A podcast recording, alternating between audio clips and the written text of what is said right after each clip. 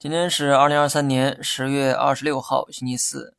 有些道理呢，事后去看都能理解，但当时却没有理性的分辨能力。短短几天，很多人的悲愤情绪都有所缓解。为啥？因为市场企稳了呗。几天时间，市场基本面有啥变化吗？当然没有。但你的情绪为何会有如此大的波动呢？是不是价格左右了你的情绪呢？如果是的话，带有情绪化的判断，你认为有几分准确性？冷静过后思考这些，你会觉得很有道理。但在几天前，多数人都不这么想。回到市场，今天的重头戏啊，在午后。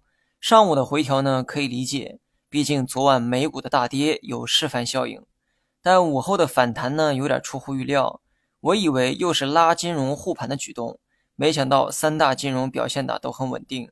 午后的反弹可以说是全市场行为，这种雨露均沾的反弹是企稳的又一信号，它至少说明市场对企稳有共识，而不是某些特殊力量通过拉权重实现的。